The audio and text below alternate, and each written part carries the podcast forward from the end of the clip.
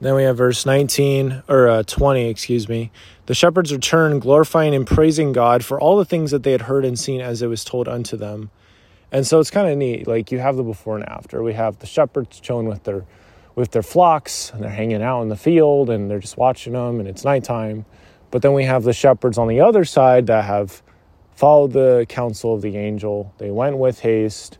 They got to see the Christ child and they didn't even have any gifts for him. It was just their presence. They just were there to worship and to just show their excitement at his birth and how much beauty there is in, in something so simple as that.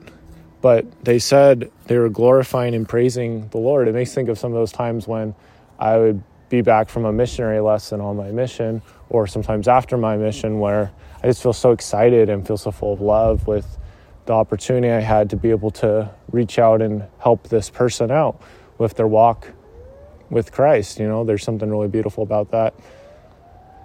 It's simple, but you know, when we follow those promptings, we will be filled with joy. It says in Doctrine and Covenants 11, 12, and 13, we'll be, we'll find joy. And I know that's true for sure. We just follow those promptings.